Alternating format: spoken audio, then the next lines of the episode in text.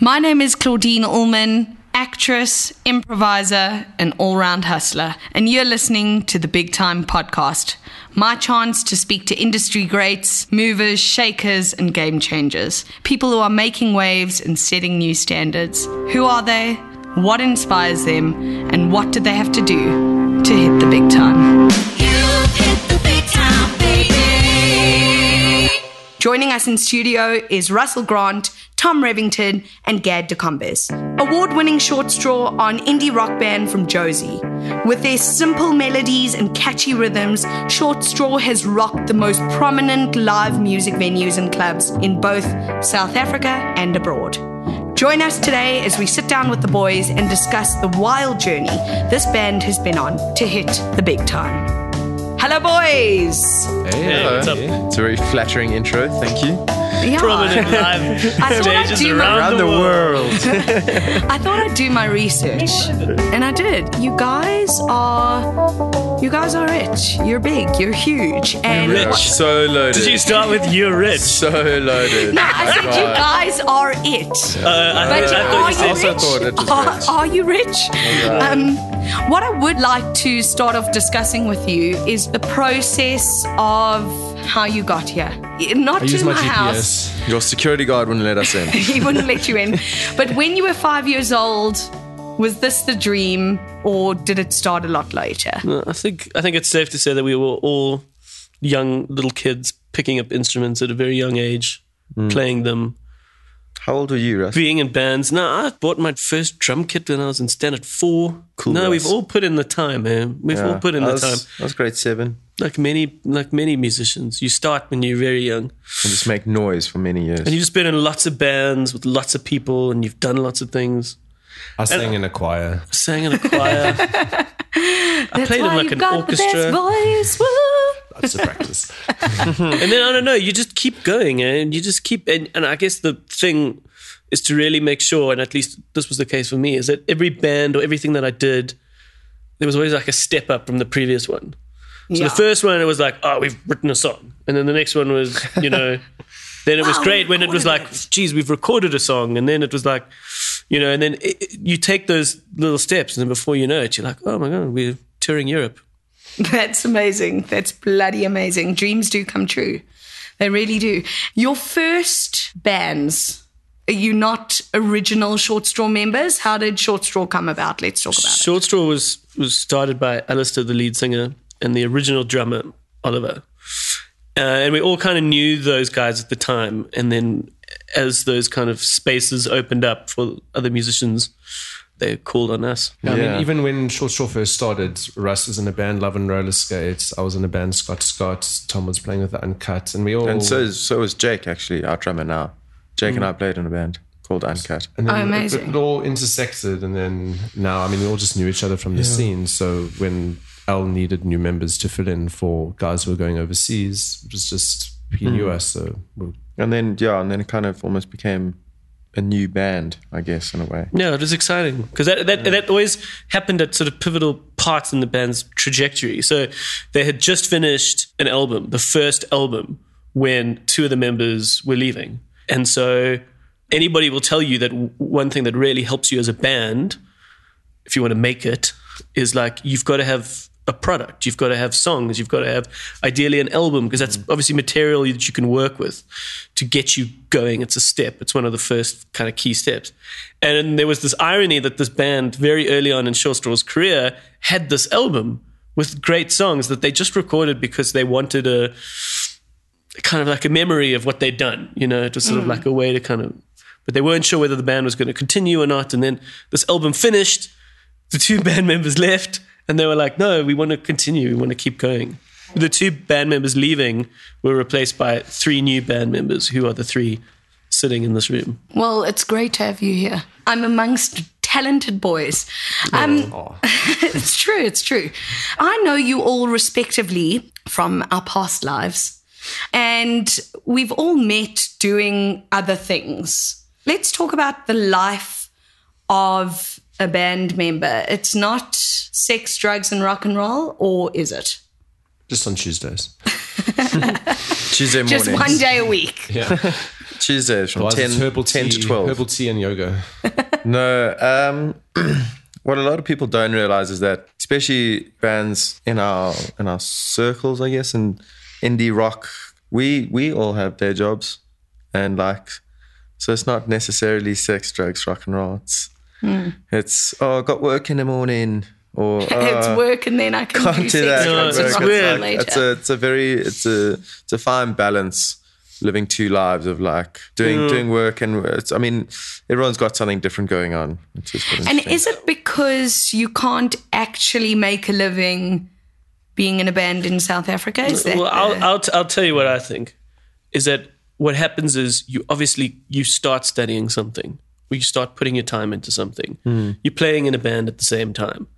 Then you start a career of some sort, or you start a business, which kind of was my case and Alistair's case. So you've got this thing, this baby that you've started, and then at the same time you've also got this band which is going on this trajectory, and before you know it, like, you've got a few babies, you know, and so you're not necessarily and I've always had this kind of internal conflict between like, it's a day job, because the moment you talk about like, oh, we've got day jobs, it sounds like we sit in these like cubicles and, you know. Not those days. They're flipping like, cool day jobs. We've got other things. I think that's the best way to put it. It's like we've got other things in our lives. Can we consider another passion? Because that's and the other passions. It's a different passion, not so much a day job as another passion. And yeah, and we've got these other things that we do, other income streams, if you want to put it like sort of financially. And the one thing I've realized is it is tough to kind of make it or whatever in South Africa. It depends on what you're doing. If you got to understand where you fit. If you're going to be like a deathcore band, like, don't expect to make it, or you're going to be too obscure or whatever. But you could definitely make it in South Africa if you really go for it. I think we're in a funny position because there's 5 of us. Yeah, that is an immediate handicap financially, because everything that we do, we're going to split 5 ways. Backstreet Boys. But I reckon if ShortStraw was a 3-piece, perhaps even less, we would be doing this full time. I don't know. If we didn't have other things that we were doing, look at the market of SA. The markets we appeal to aren't necessarily that massive. If you go for more the urban culture, aka those guys, Casper. Oh no, there's huge markets out there. No, killing it. But that's the massive. Yeah, and the Afrikaans market as well. There's just massive markets there. At least it looks like they're killing it. And those guys, they are. Dude, they really are. No. But this is the funny thing. This is the funny thing is that you meet people that think like we're killing it and balling and at the Summers there's a top 20 of the most sold albums, basically all Afrikaans. Oh, no. Those guys are doing very, very well for themselves. Can we talk about the Summers for a second? I heard that their gift bags are worth 1.2 million. What do you mean? Huh? Like the a total budget? That they give, the gift bags that they give artists and presenters. I was like, damn, I need I don't know. I'll took the one gift bag that we were given. So. You got one gift bag between the two of you? Well, no, I'll just took it. I doubt they were then. No, it wasn't that much. It was like... there's rumors about it, but it wasn't. There was like some cream and something. It wasn't like... I think for some of if you were a presenter, there were some Ray-Bans in there, I think, if you're a presenter, but cool. That's it.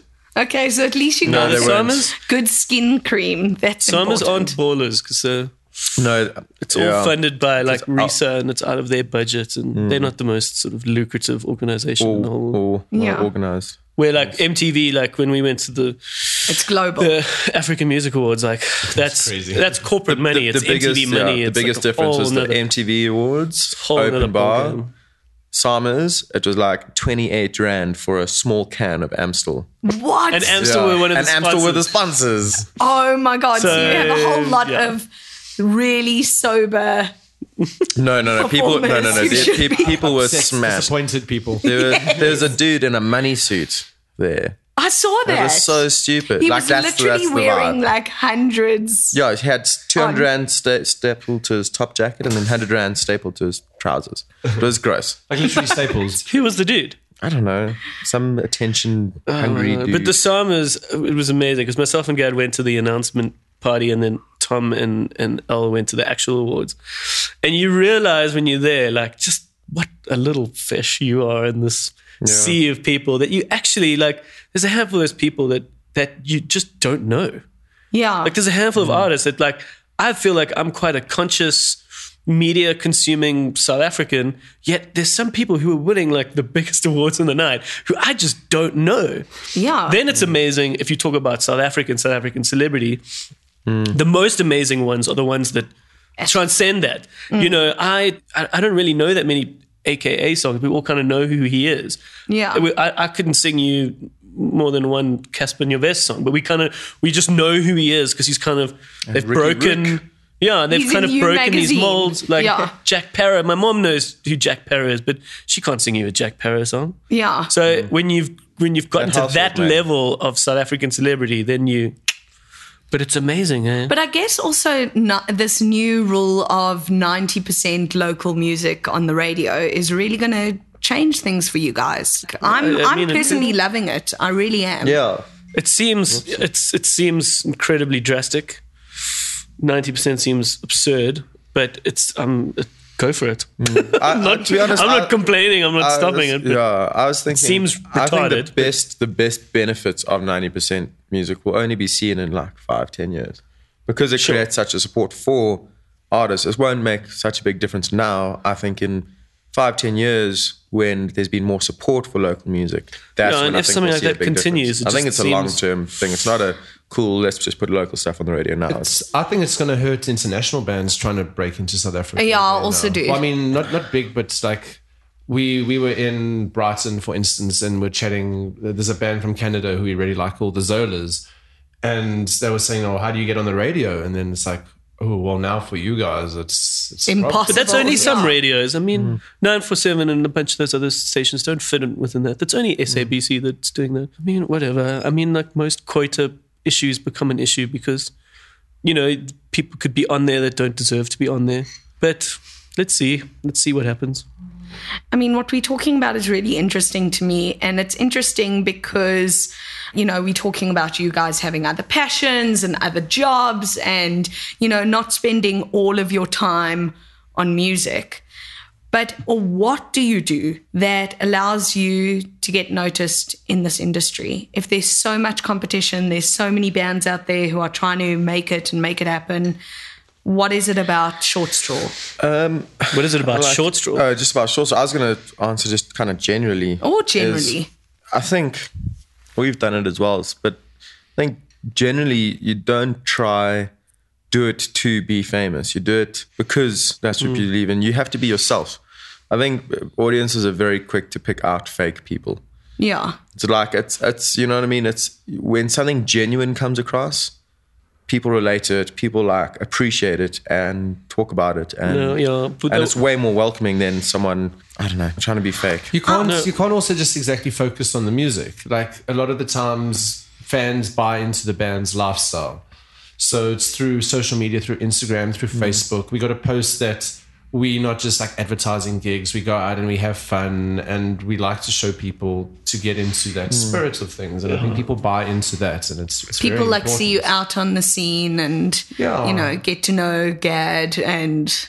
Because, I mean, we always out in Greenside or Melville and those places, and people are like, even that's important, and people see us and they see we're real people and we're always good to fans, and it's a lifestyle thing, and I think it's very important. It's a combination of so many things. Not to say that you just then you don't have to worry about making good music. Like make good fucking music. I think that's also what's really refreshing and awesome about ShortStraw is you guys are making, I would call them anthems, you know, for at least our crowd. They're very catchy. They're very accessible. And accessible to the masses, which is really, really nice and refreshing. And I think when you talk about being authentic, that's really cool. You know, it's really cool that you guys are being authentic and releasing something that, you know, my mother can dance to and so can I, which is really nice. Nice. Oh, thanks. I would like to know, who is Carly Frazier and why is she such a bitch? Oh, he sort of picked the name out. Yeah, picked the name out of a Facebook suggestion friends thing. He says the name just sounded cool. She sounds kind of Jewish. Sorry, do you mind if someone's desperately trying to phone me? Okay. Sorry. We'll just hold on for Russell here on the phone. Hi, this is Russell. This is Russell's business. Yeah, sorry, what's going on? You should put it on speaker. Russ drama. Russ is always on his phone. Sorry, I was in a meeting, but I can take this yesterday, call. And the whole game had to stop because he had to take a call and everyone was just watching. Yeah. What are you doing? We went overseas and played a show. We performed, and this is the income we made.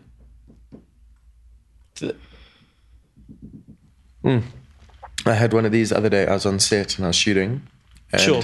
Yeah. So thanks very much. This number kept calling me, but every 10 minutes. And eventually I got to the point I was like, "Fucks! Something is wrong. Something's happening." Yeah, something. I've got to answer.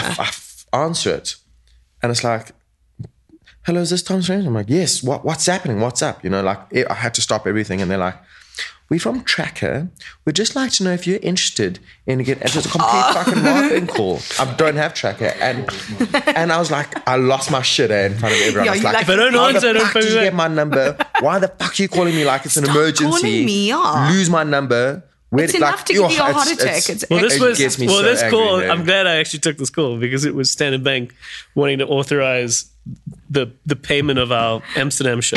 So thank God for that. So yeah, we could keep that in the podcast. Who the fuck are you? Standard Bank. Oh yes, please pay us all that money. Thank you. Yeah. So you guys are actually handling your own admin as well. We all have something to do in the band. So.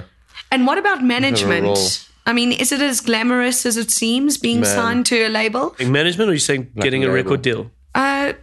Is that not the same thing? Not necessarily. I mean, so you could find someone who could fulfill the role of a manager, and that person is basically your admin guy.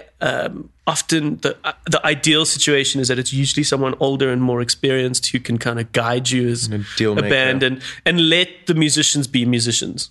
Yeah. In an ideal world, this person knows where you're going and what you're doing, and they can connect you to people and they can make things happen. We don't necessarily always have that luxury, so we kind of make it up as we go along. And we've actually always managed ourselves as musicians. So we've always known what's right. And what's nice is that this is another thing about the other things that we do, is that for many of us, like business and experience with business is something that we're picking up with what we're doing. You know, with someone like Jake, the drummer, I mean, he's building a set of skills around marketing and strategy towards marketing. And so you can bring that in to what you're doing. And so that's kind of enabled us to always manage ourselves. Yeah, and just make the band more powerful, I guess. So what does the record label do, and what label are you signed to currently? Well, what we have is something called a label services deal. And what that means is that in the kind of new era, because I think this is a rather new trend in record labels, is that they have all this infrastructure as a record label. They can get, make cheap CDs. They've got all the connections to do, the big posters that you see in CD stores and marketing and all of these kinds of things. They've got all these services they can offer. And you can enter into a deal now. And I think we're one of the few so far where we still own our music. It's still our cost, so they're not going to pay for these things. We're going to pay for it out of our own money, but we can use their services at this kind of nice rate. They can distribute our music and all of that. So we're doing that with Gallo, which is 100-year-old sort of reputable South African record label. Awesome. And they're obviously helping you guys get overseas and make the right connections as well, or kind of. I mean, that's one of those things that is constantly becoming more about the band to do themselves. Okay. I think in a full label deal, I think the term is like a 360 deal. You just leave it up to the label and they do a lot. But those kinds of things are moving away from labels. They're not making those decisions anymore. Yeah. They're just the sort of the car that gets you there, but you're the one that has to drive yourself.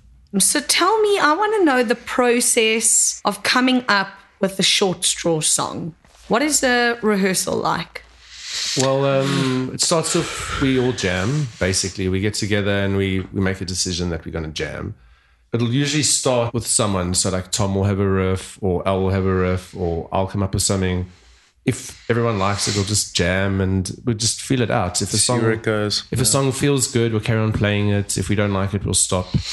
or if we like something, we'll go, oh, that will work as a verse, that'll work as a chorus, and we'll try to find other parts that fit.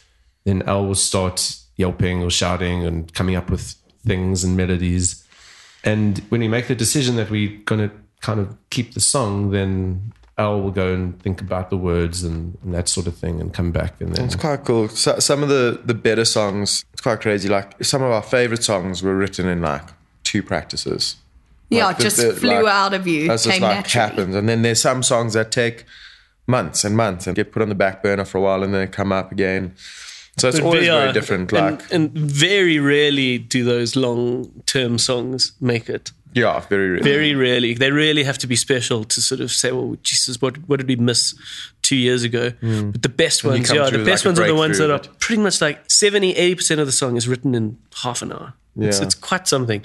And then the hardest part is from there onwards. Because you get hell of an excited in those 30 minutes and you're like, we've written this banger and you're so excited. And then you know that it still needs a lot of work. Yeah. And that extra 20%, 30% can take a very long time. Mm. But the seed of it was this piece of magic that just somehow just and it just fit in sort of 30 minutes. It's amazing. Yeah, it's like it comes from the universe. And you've got to be in the right headspace as well. You can't, there have been a few times where we've gone like, okay, let's try right. Mm. And it's hard and it's difficult and you've got to be happy and you've got to be excited or you've got to be, you can't be too tired or stressed or anxious about other things in life or that's what's fueling you. I don't know. You've got to be in this kind of headspace and you've got to work at it.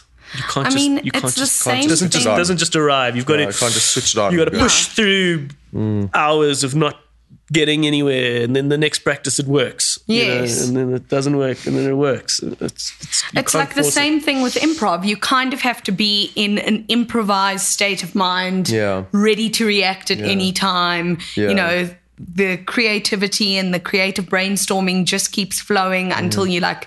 This sounds great. Well, that's what we're doing. We're improvising, basically. Yeah, I know. Sure. So, you know, and it's the thing, if you have something else on your mind or like you're not feeling well or, you know, your mind's distracted, it's not going to happen as well at all. You've got to be very open in the beginning. And I think that's also something that comes through in improv is that you've got to be able to give and take. Yeah. You know, so you've got to be very open to say, well, you know, geez, what happens if we do it like this? Or if we do write a song that sounds like this? And you can't have anybody going like, no. You know, like, no, don't do that. That's shit. You know, because then immediately just like shuts off everything. Just rains in the parade. It's got to be like open and free. And it's like the Pixar thing. Have you heard the Pixar story? No. They have these 3 rooms where they develop their stories. So the first room is a very colorful room. And you can just pitch and say, well, what happens if we make a movie about this and this and this? And no one is allowed to say no. You can't shut down any idea.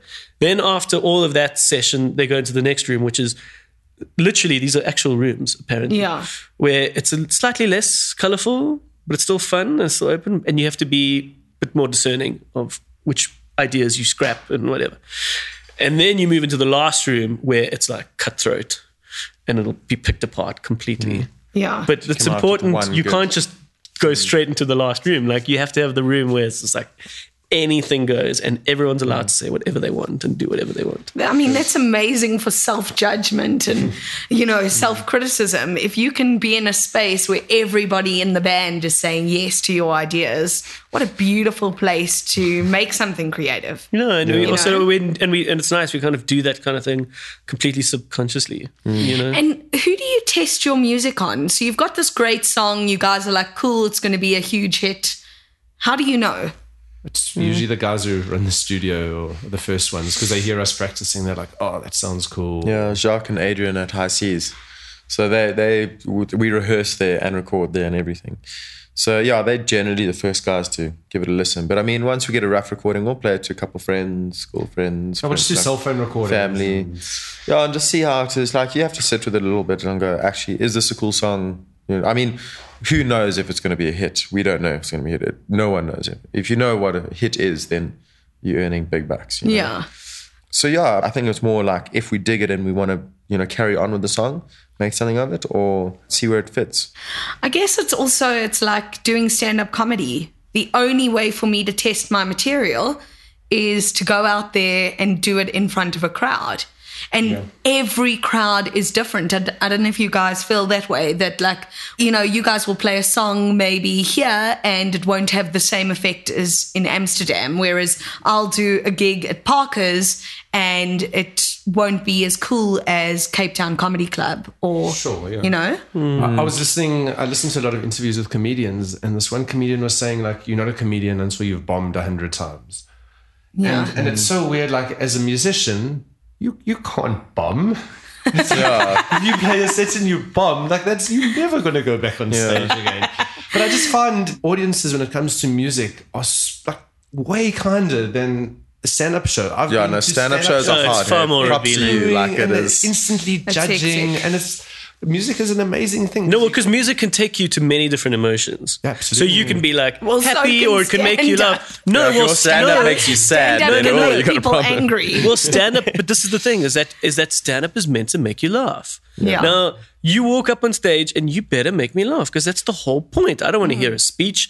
I don't want to hear life lessons. I don't want to hear a sad story, which is what a band can give you. So they're completely different things in that regard. But we found that definitely like a sort of nice, partly drunk Pretoria crowd is incredible. Yeah. You know, and those are the people that you want to play to. And I think it's a lot of it takes your confidence and your ability to hold on to that crowd, even if they are struggling. I mean, if they're not really getting into it, then you've got to keep your attitude in a particular way, which is like, hey, take it or leave it. I'm still having fun up here. I'm not letting this affect me. So you can continue to have a fun show. So, many bands, you can see they just enjoy being with each other and they enjoy playing amongst themselves. If people want to listen to it, you know, that's up to them. Stand-up is... Stand-up, you're doing it for the crowd. No, it's terrifying, guys. It's terrifying. It really is. It gets easier. It does get easier. You get a lot less critical of yourself, but it is a whole nother ball game. Because people are literally... It's just silence and people are staring at you and listening to you. Funny. And they've come, they paid their money, they want you to be funny, you're right. But let's talk about the ladies. Is that a real thing? Do you have women throwing their bras and panties at you? Gad once got a bra on stage. That's cool. I drew a picture of my dog on it. It was weird. Interesting choice. But is it true? If you're not necessarily living the whole sex, drugs, rock and roll lifestyle, is it something that comes part and parcel? Do you find it easier to get a lady? I've had a girlfriend for 2 years, so... Yeah, same here. No, we've all been very committed dudes for a while, but I think if you can look back on your single days, there's... Listen, it doesn't hurt. And there's people that... Let's just say coming from... They got the upper hand over the other guys. Coming from a female perspective, I'd rather have somebody who plays a guitar, if you know what I mean. I wouldn't say no to that. Yeah, the drums, or bass. Guitar. Hey? Guitar, to that. No, there's great people out there. I saw such a funny thing the other day. It was this like this little... I don't know, it must be fake, but it was a little news article. And this chick getting super upset because she like slept with this guy... because he's in the band, but she got so upset with it later because she found out that he was only the bassist. I remember, Well, at least she knows there's not going to be a song that starts off Carly Frazier about Carly Frazier being a bitch. That's what would scare me is the next morning I hear a song released and it's like, Claudine Ullman, that slut. She's such a slutty bitch. I'd really be worried about that. Can I use that? No. Those lyrics are mine. Great. I'll change the name just for to hide your identity. Okay, that's good then. Yeah. Guys, it's been an absolute pleasure. Oh, man. Thanks for having us. Short Straw, what is in the pipeline? What's the future? We're busy trying to do new stuff. We're trying to record and write new stuff. And we found that it's very tricky to do that if you're just constantly playing shows or constantly like, just doing stuff. You don't get the time to write. Yeah. Going to Japan. And then we're going to Japan at the end of the year. Third time. That's cool. Third time. Yeah. And then I think guys are huge in Japan. No, we've got a little niche over there.